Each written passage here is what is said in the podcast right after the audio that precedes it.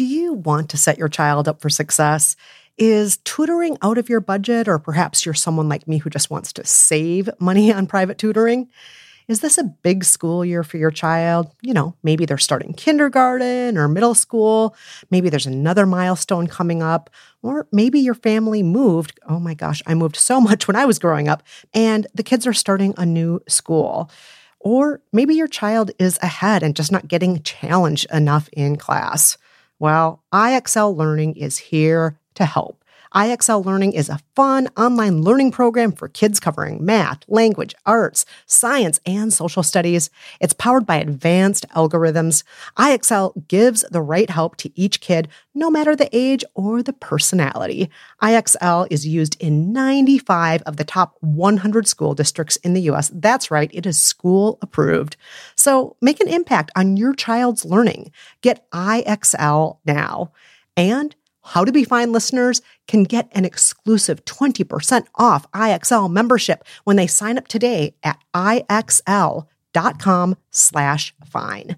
Visit IXL.com slash fine to get the most effective learning program out there at the best price. Again, that's IXL.com slash fine.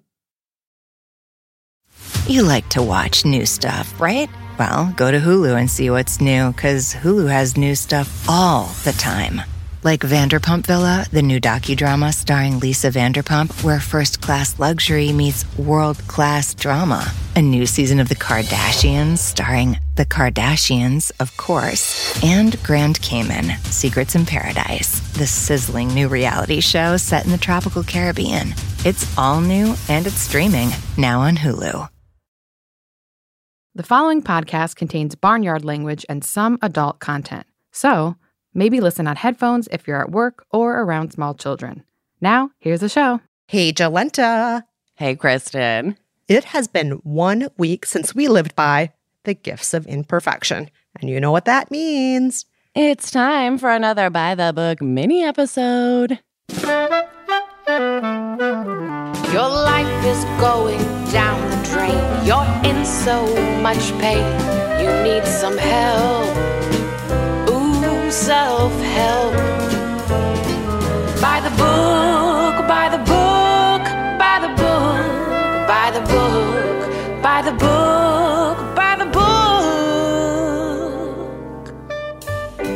That's right. It's time for another By the Book epilogue on The Gifts of Imperfection by Brene Brown. But before we get to that, we just want to make a few announcements. First, we hope that everyone out there is doing okay, that you're practicing responsible social distancing in this era of COVID 19. And as you guys probably know at this point, that means staying at home as much as possible, not having social gatherings, only going out for groceries, the pharmacy, necessities. And when you're out, try to stay at least six feet away from all people. That's two meters if you're into the metric system. Yes, and we do obviously understand that not everybody can practice social distancing in equal measure because some of you are essential workers out there. And if you are, Thank huge you. thank you to all of you who are essential workers, who are keeping the grocery stores running, who are working in medical care, who are working in transportation and sanitation, and all of the other things that, you know, you're pretty much keeping society going right now. So thank you, all of you who are doing that. And also, we just wanted to remind you we're here for you. We have our other show, We Love You and So Can You, that just put out an episode that includes stories of COVID 19 and how to cope at home. We have our By the Book Facebook community, which is overflowing with tips and positivity, like animal pictures. We have people talking about everything from working at home to stir craziness to what to do with their children.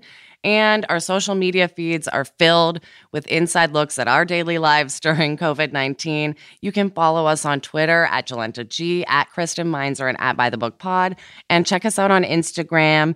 We're trying to put out fun, entertaining stuff for you at Jolenta G, at K10 Meinzer, or at By the Book Pod. And of course, Jolenta, we wouldn't be able to do this episode without some very brief apologies to all of you out there. We are so sorry we had to cancel our How to Be Fine book launch party at the Strand. less than a week before the event.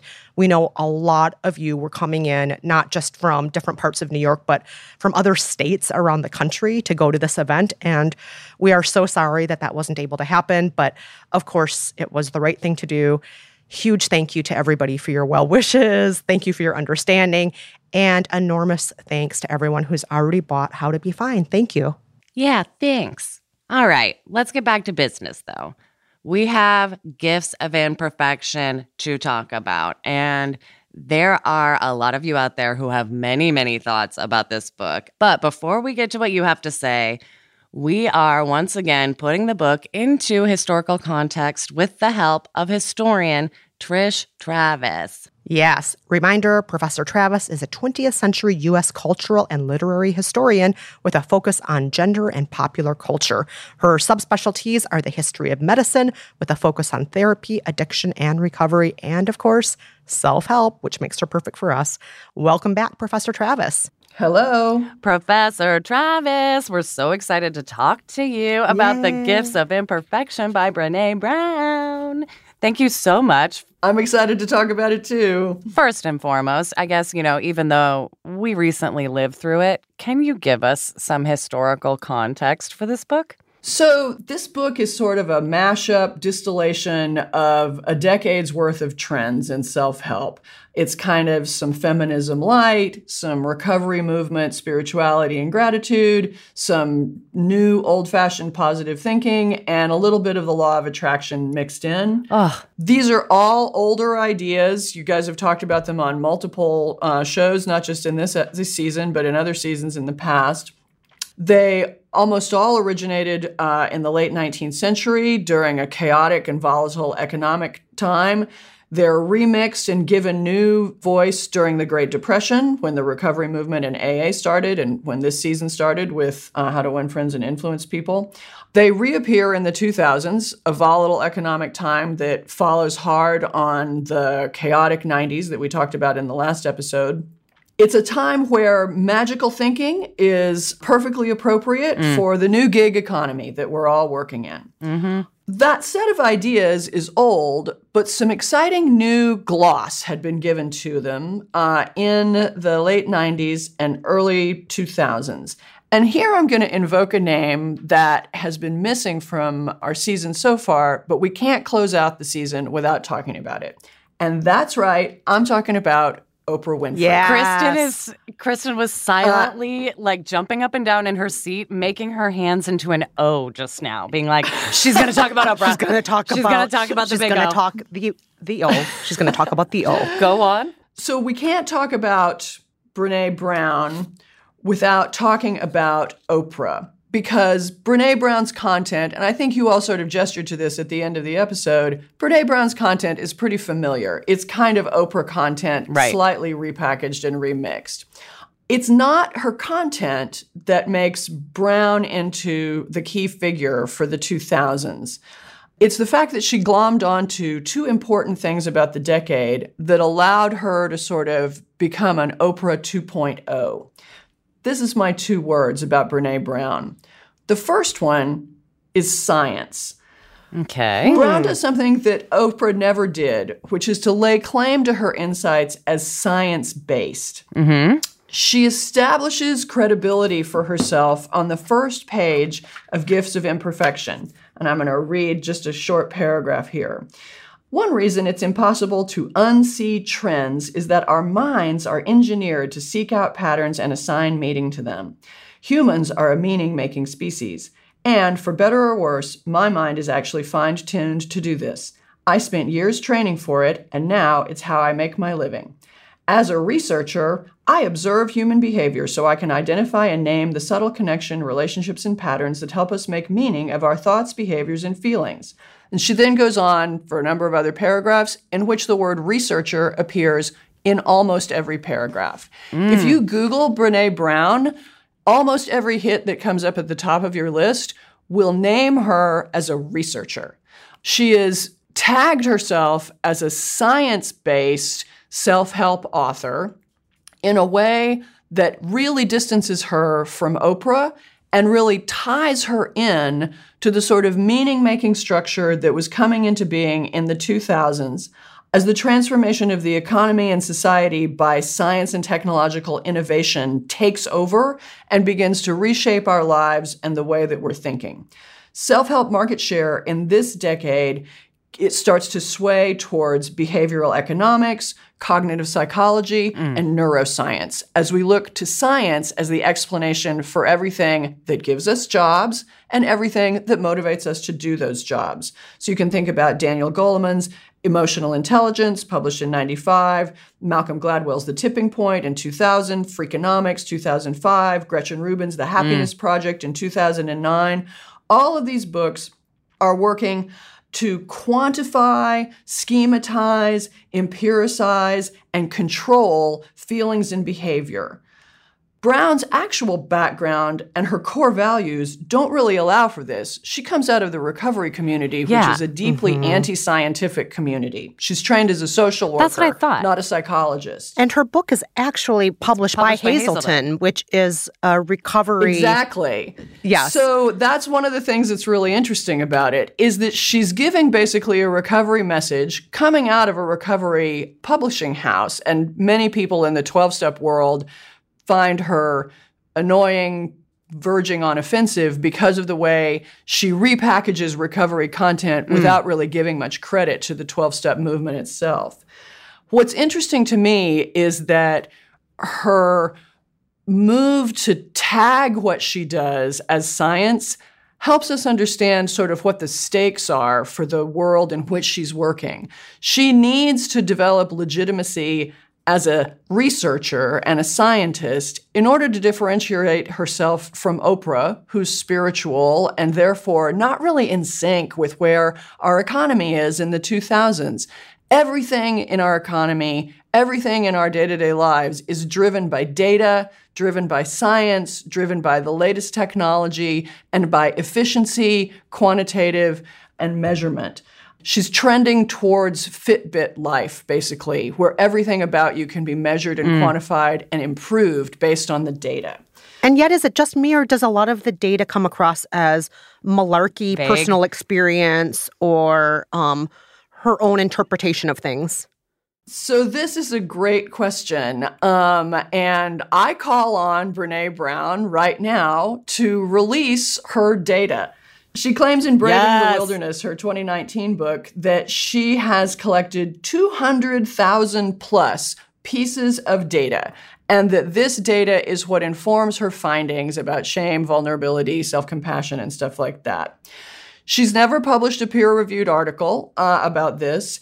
And in the academy, that would be the place where she would discuss her hypotheses, disclose her methods of data collection, talk about her control groups, explain her sample sizes, and sort of run through what her methodology is. So there's a weird tension in her books between these claims about the research that backs her findings and the presentation of what are really quite journalistic examples of people living the wholehearted life and living the shame and living the vulnerability. So I, as an academic researcher who uh, I'm a qualitative researcher and a humanities researcher, not a social scientist, so I don't mm-hmm. do work that is akin to what Brown claims that she does. But I see my colleagues who do, and I see the rigor that they bring to their scientific analysis of what people say about life. I don't see that in Brown's work that's not necessarily it doesn't necessarily undermine the legitimacy of many of her findings i think mm-hmm. but it does raise the question for me of why does she need to present this as science why does she need to present herself as a researcher and i think a lot of the reason she needs to do that is because of the tenor of the times of the 2000s yeah. she had published uh, another book um, prior to the gifts of imperfection that was sort of a revision of her dissertation uh, called Women and Shame. That was a somewhat more academic book in the way that it drew on feminist theory, on sort of existing ideas within psychology about vulnerability um, and, re- and recovery. But something happened uh, in the early 2000s that led her to leave that work behind and to start to embrace the work she was doing in the Gifts of Imperfection instead. That leads me to my second word to understand Brene Brown. Mm-hmm. And that word is platform. So, Oprah Winfrey is important for understanding Brown's substance, but she's important for understanding um, more than just that. We need Winfrey to help with the 21st century specificity of Brown that has to do with what's made her successful, which is her ideas to a certain extent, sure, but is really her unusual ability to disseminate those ideas. So, I talked in the first episode about change in book culture and book the book publishing industry. Yeah. Um, the communications form. The paperback was a new thing in the 1930s, and how to win friends and influence people's success as a paperback is one of the things that made it into such a huge deal. Brown comes onto the self help scene at another transitional moment, a moment in which the United States media e- economy is mm. transitioning away from books as the most respected communications forum. Oprah Winfrey's the groundbreaker here. She started her TV show in 1986, um, and she started her own production company in 1986 as well. Go Harpo. That led in the early 1990s to a short lived partnership with uh, America Online, where she had her own sort of website embedded within AOL. Yes. Then in 1998, to the founding of Oprah.com, she became a partner in Oxygen Media, um, and then the Oprah Magazine in 2001. All building a, a stable of products that would build and disseminate the Oprah brand. But Oprah's products are all still within traditional media TV show, TV network, website, um, web production company, print magazine. There's web content, but it's kind of static, and the website reads kind of like a magazine. This is sort of a, a moment where the traditional media corporations are experimenting with what comes new, but it's still a bunch of old people running the companies, and so there's really not a lot of insight into like what we could do with new technology. Brown narrates at length in Rising Strong, her third big bestseller, that her book was rejected by trade publishers. She got a yeah. uh, like a writing coach to help her spruce it up some. Still didn't work. She ended up self-publishing it on a very early ebook platform and uh, selling it hand to hand at workshops that she ran around the country. That was Women in Shame, published in 2004. So that happens right around the same time that she sort of leaves her job as a researcher at the University of Houston and gets a more of a courtesy title. She retains the title of professor at the University of Houston, but she left the tenure track, the track in which you have to publish your research in peer reviewed journals in order to get promoted. Mm-hmm. And she began working in a somewhat different area, an academic adjacent area of self help, which Gifts of Imperfection is an example of. She's a smart woman, and she realized that she could continue self publishing her book and selling it hand to hand, or she could take advantage of some new media tools that were coming around. Because the new communications economy, of which this podcast is a perfect example, is starting to come online in the early 2000s. The Blogger platform was established in 1999. WordPress, a more sophisticated version of a blogging tool, came on in 2003. The TED conferences, which are this new way of disseminating audiovisual content and ideas that would have been found once in the New York Times Magazine or the Atlantic or someplace like that. Now it's a visual presentation of complex and exciting ideas. Those become a live thing you can find online in 2006. 2006 also brings us Facebook and Twitter. And Brown comes into this new media environment with a blog in 2007, then with Gifts of Imperfection in 2010. And the book is really almost a sort of necessary evil to get her to the next stage, which is her breakthrough TED Talk in 2013. So Brene Brown is able to take this set of existing ideas about self love, self compassion, recovery, gratitude, and forgiveness, and remix them in a way that hits just right in this new media environment. And what's amazing about that is not just that it gets her ideas out there to more and more people, but that the ability to participate in this new media environment solves the economic problem that was set up in Who Moved My Cheese that we talked about last week. Whoa. She's not just a self help author, she's a fucking entrepreneur and mm. thought leader. Something that you can become as a way of escaping the cheese insecurity of the contemporary labor market and something that is made possible by access to new tools of social communication and social media. So Brene Brown is interesting to us a little bit for her content, but more for the way her performance and presentation and marketing of herself answers the problem of labor insecurity that was brought up in the previous decade, a problem that she herself had to reckon with and that she solved by capitalizing on a new technology in the way that we're all supposed to be capitalizing on new technology mm-hmm. to get over our insecurity in the contemporary job market. Mine has been blown so hard. Professor Travis, I don't even. Wow. I have no words. Yes, both of our mouths are wide open. We're we're just in awe. You are so good. You Seriously. Makes so, much good. sense as to why I feel like I encountered a lot of these ideas, but it was still fresh somehow. And Whereas for me, they felt dated. Remember? I, yeah, I, yeah. I felt like I've heard this a million times before. Why do I feel like I've heard this all before? even though she's saying it's new. Yeah. And it makes sense based on what you're saying, Mm-hmm. Professor Travis. Like, of course, it sounds like I've heard all this before because a lot of this Yeah. is rehashing of other things. And really, there's so many other things about her that make her so appealing and like aspirational to us. yeah.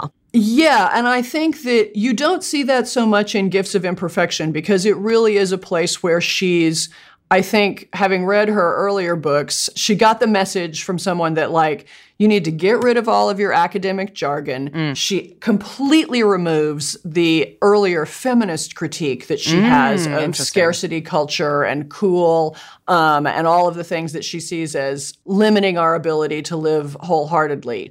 Everything is pared down. Things are much simpler.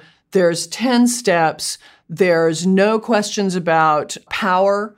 Um, I think that this book is sort of a working out of what her brand message will be. Oh, wow. She yeah. then has a series of opportunities to develop that message within the new media space.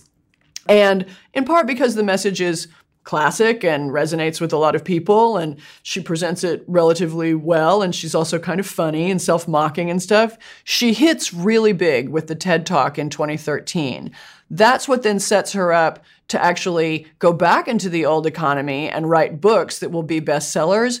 But the books are just sort of incidental because now she's not just a series of blog posts and TED Talks, she's a thought leader. And that means consulting gigs and being a corporate entrepreneur. And making appearances on Netflix specials and mm-hmm. having her own Netflix series and being a celebrity. and doing a else. cameo on Wine Country. Yes, all of those things. and having a training curriculum that um, you can that therapists can get credentialed in, and having uh, having a toolkit for HR people to use. Yeah. She turned herself into a brand, which um, makes so much sense after Mm-hmm. all the context you gave us that she is essentially the brand that everybody now in our era aims to become. Wow. Right? It's so good.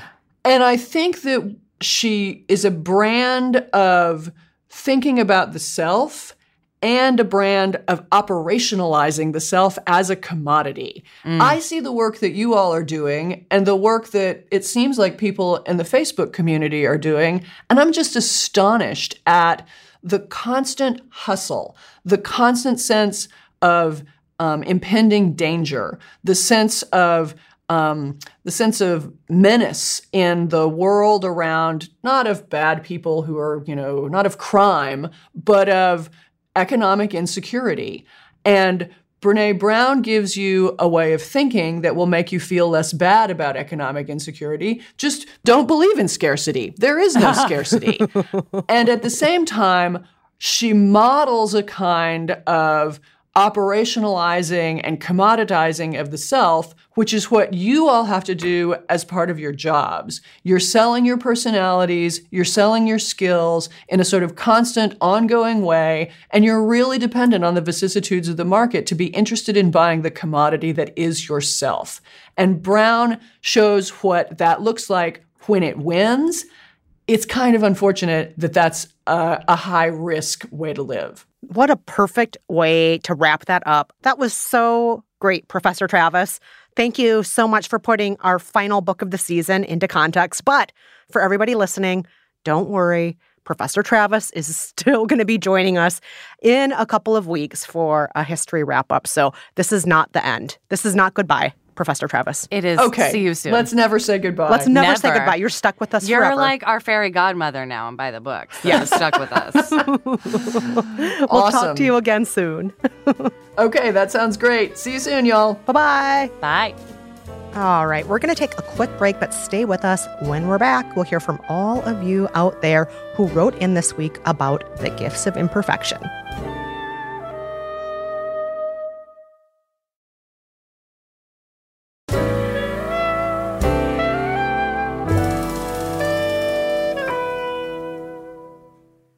And we are back with listener responses to the gifts of imperfection. And first and foremost, a lot of you out there are Brene Brown superfans. Let's hear from some of you. Uh, I want to start with people who love the book and Brene and how this information's helped them. And this anonymous voicemail is pretty, pretty interesting.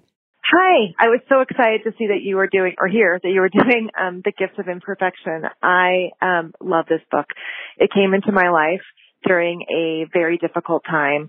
Um, I had recently been divorced after my husband of 10 years came out to me and told me he was gay. Um, and I was newly a single parent and I was dealing with a shocking amount of victim blaming.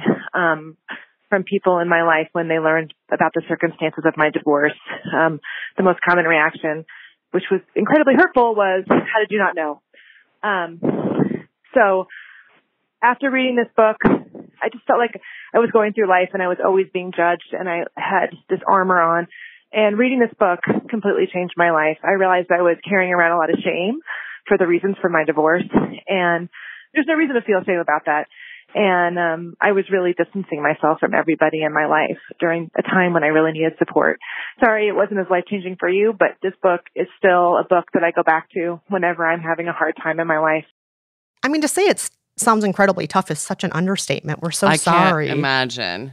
And yes, the amount of shame wrapped up in divorce. I'm learning this just from watching my mom. It's fascinating and horrible, but like sh- definitely, at least from what I've seen, uh, the woman tends to get blamed a lot for leaving. You know, my dad made a whoopsie and my mom pieced out, and she got so much flack from people, even though she was horribly deceived by a life partner. And it's, it's, um, so weird to see how people's views of you shift and then how to deal with that while your life's getting upended. Like, damn.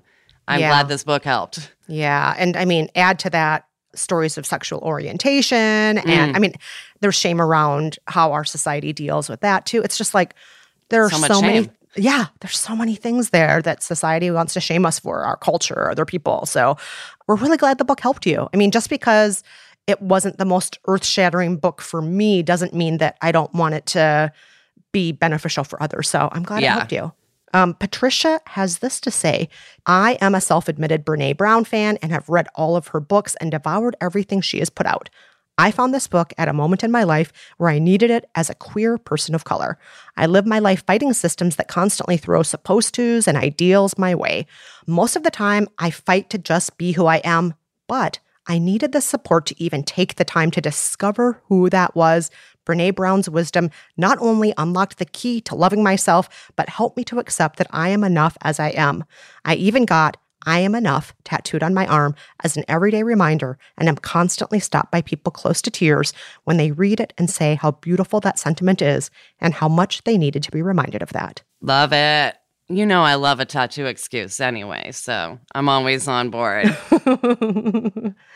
and again, we're so happy this book helped you through what you needed help with. I mean, Jolenta and I are never here to prescribe do this, don't do that, read this, don't read that. But we will say vocally if a book helps us or doesn't help us. But if it helps you out there, we're not going to ever say Mm-mm, that's wrong. never. Interesting little note from a listener named Sarah who thinks we may not have made the best book choice. Oh, yes. Uh, Sarah says, I think that The Gifts of Imperfection isn't Brene's best book. She can be a little repetitive in her writing, but I think that Daring Greatly is so much better. I've read all her books, listened to all her audio materials, and it's the best out of the bunch. Oh, Sarah, you're not alone. Do you know how many people wrote in We this week and so- said that? There was so Oh many comments about like should have done Daring Greatly, should have done anything but that one. Like Yeah. But the gifts of imperfection is the one that is, I think, it was just the one that is like mainly on the map, even though they are all very much on the map. Yeah, and it was the Brene Brown book that had the most requests from listeners over the course of the years on this show. Um, You guys all just changed your mind when Daring Greatly came out, didn't you? oh, all right. Well, switching gears, shall we talk about bragging a little bit? Yes, bragging. If you recall in last week's episode, Kristen realized she doesn't brag about herself to her friends very much, and they I do it on to. social media. You're starting to, but you also like don't call up a friend and go like, "Hey, I wrote another book." Like they had to find out on social yes, media. yes, that's that true. weird, That's true. That's true. right? So Angie wrote in with her thoughts on bragging and says. The Gifts of Imperfection episode is excellent. I'm not even through it yet, but had to address the bragging issue. I believe friends have bragging rights. I brag about my friends' accomplishments all the time. It's my accomplishment to have a friend that accomplished that. Think of it as synergy. You're happy, then they're happy, so things are likely to go better for them as well. Brag it up, ladies.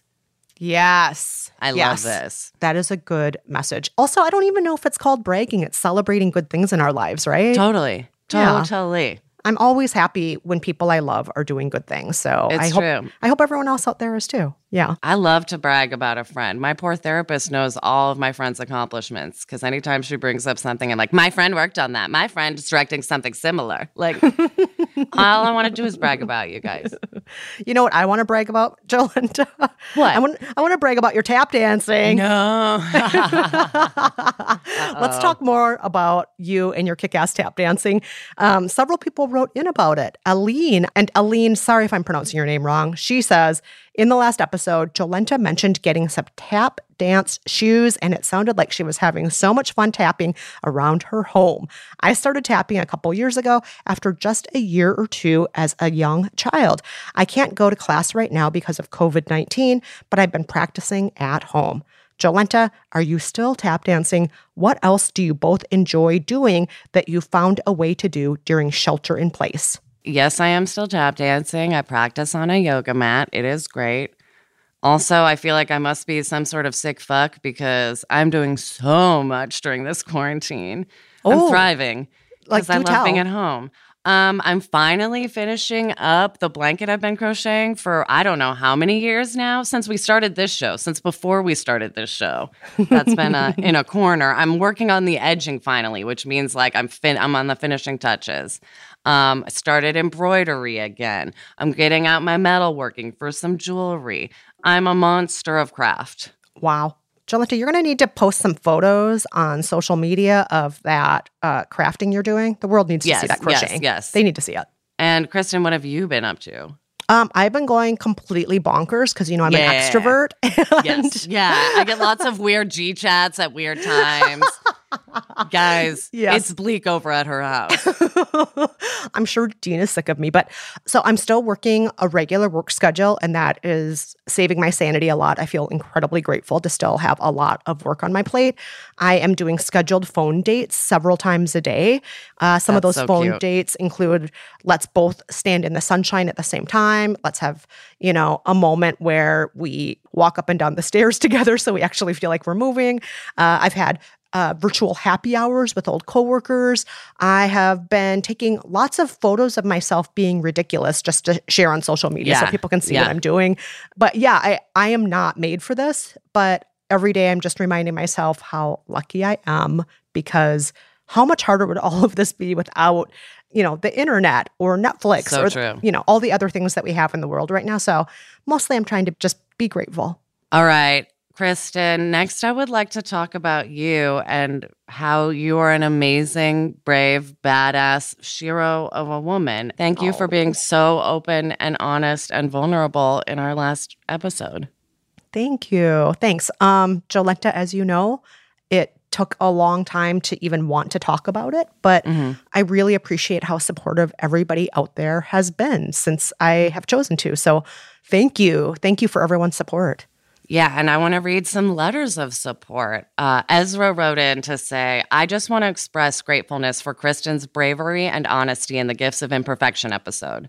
As a young adult, I really look up to Kristen, and being vulnerable about the trauma one has faced is an amazing achievement that is crucial for us all to learn. Kristen, if you're hearing this, know that you are such an amazing woman.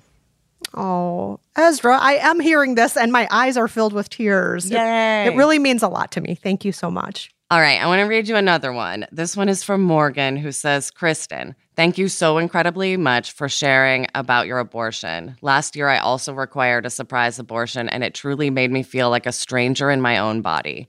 I love you. We all love you. I'm so glad that you have cultivated such a strong tribe. Oh, I'm so glad I have too. Everybody out there who's written in, I mean, I'm glad that the fact that I had an abortion was not lost on folks out there because, you know, there's different versions of pregnancy loss out there. And I gotta say, I am so grateful to live in a world where at least the part of the world that Jolenta, you and I live in, we have access to abortion if we want or need it. And Yeah. um, I'm thankful for that. And what I was going through, from what I understand, if I didn't have access to abortion, I don't know if I would have been healthy right no, now. Yeah. So I'm I'm really grateful for that. And whether or not it has to do with a woman's health, it's still something everyone should have access to. All right, I want to read one last quick little note from listener Aaron who says, Please know you're not alone in your struggles and you make such a positive impact on the world. Kristen, your vulnerability is strength. Thank you. Thank you. I think Brene Brown would like that message too. Yeah. Oh, right. She loves that vulnerability thing. I feel like that's similar to her message. Yeah. Thank you, everybody who wrote and called in this week. It meant so much to me. And I also want to thank the people who just pointed out, you know, nobody has to share if they don't want to. Totally. And if you want to share in your own time, in your own space, you can absolutely do that. And it may very likely make you feel better. But if you don't want to, it's also not your duty to. You don't have to. Totally. So thank you, everybody.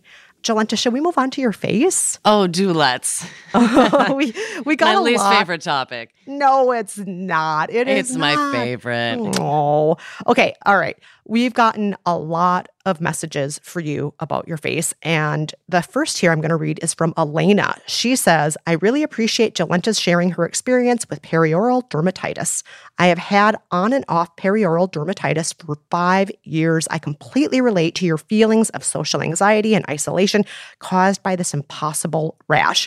I am currently seven months pregnant, and the pregnancy caused it to flare up a lot. The normal treatments I use are not recommended during pregnancy. This has forced me to embrace it in a new way and change my narrative around my skin. Hearing you share your story made me feel less alone. Thank you. Uh, girl, I feel you. And I can't imagine having to give up the treatments I'm on right now, which also would not be recommended during pregnancy. So you are a trooper.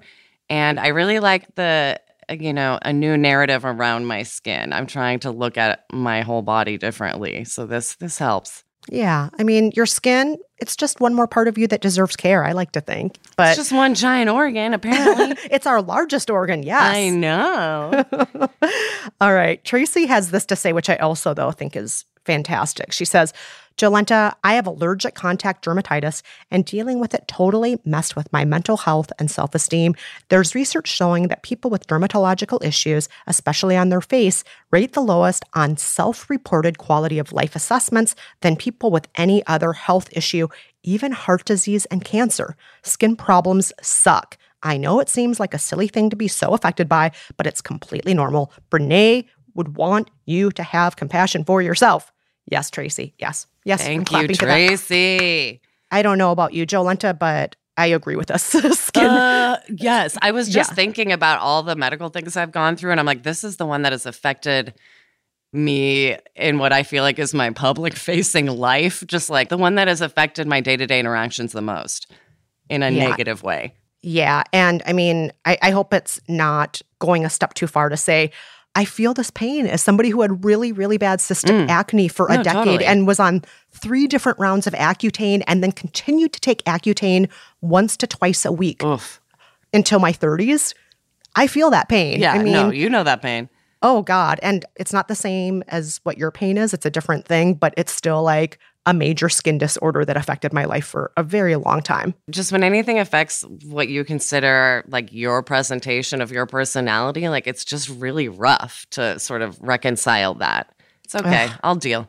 We're going to take a quick break. Yes, but when we come back, some thoughts on sleeping and criminal minds. And as always, next week's book.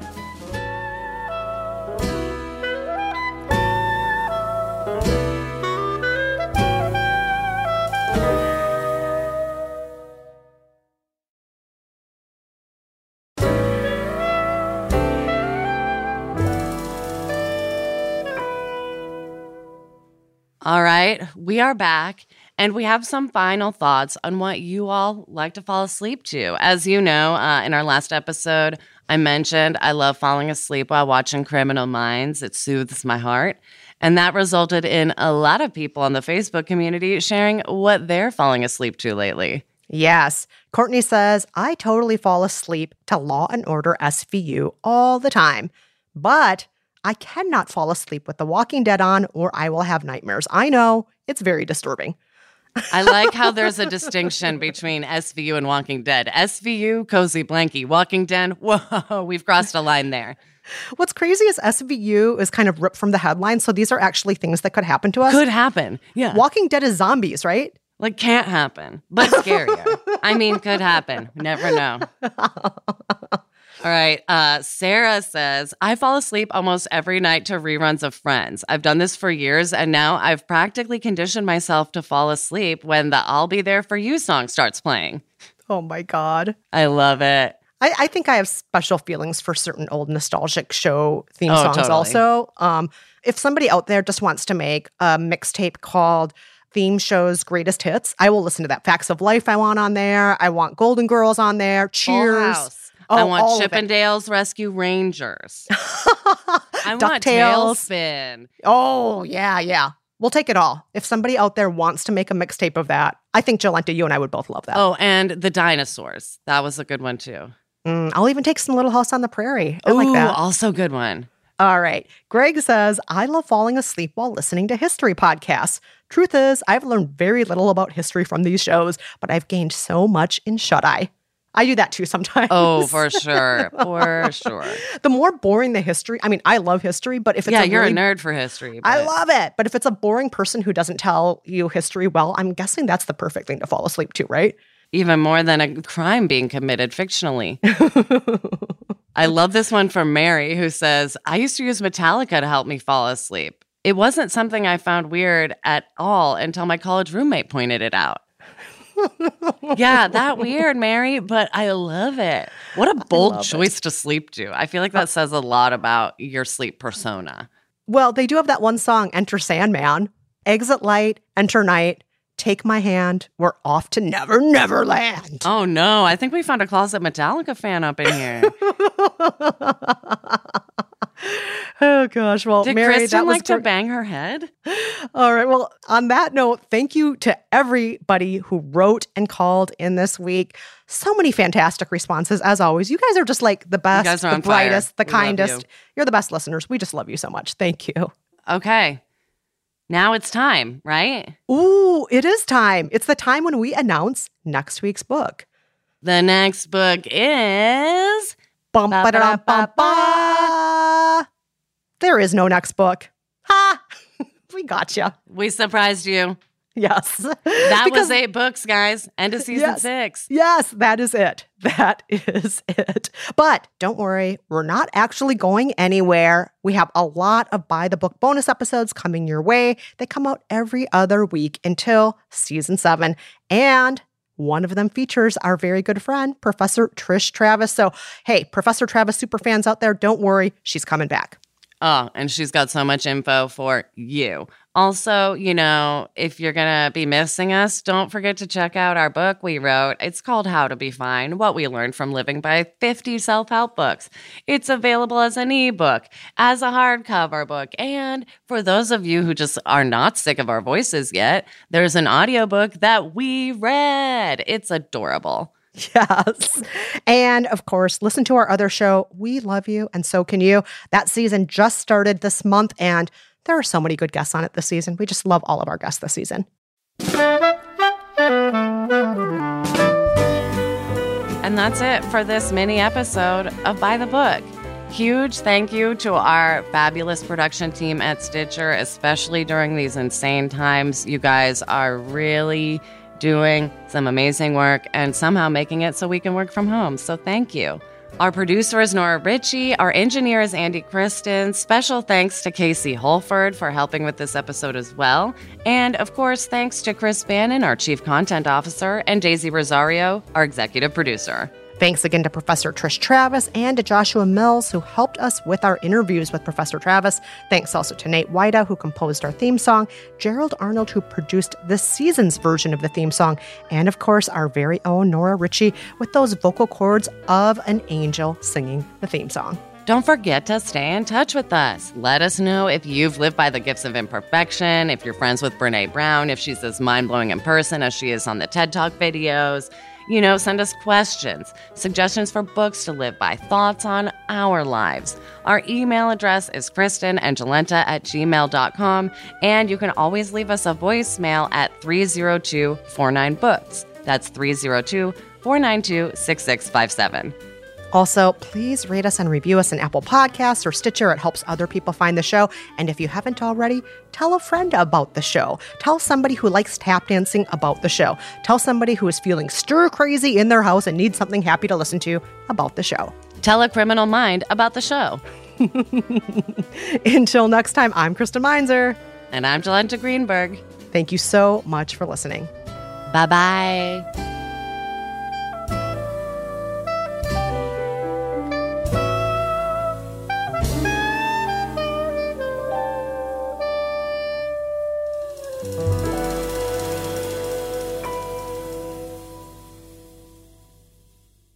And the next book is. Bum, ba-dum, bum, bum. Oh, God. Nora, I'm sorry. And the next book is. Bum, Bum, ba-dum, ba-dum, ba-bum. Oh, that was fucking way worse. Oh, God. It was terrible. Stitcher.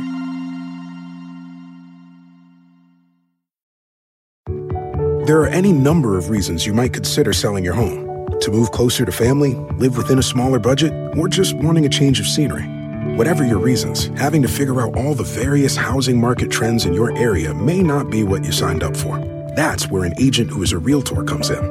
Realtors have the expertise to help you find the right price and navigate the process to sell your home in a way that's right for you. That's who we are. Realtors are members of the National Association of Realtors.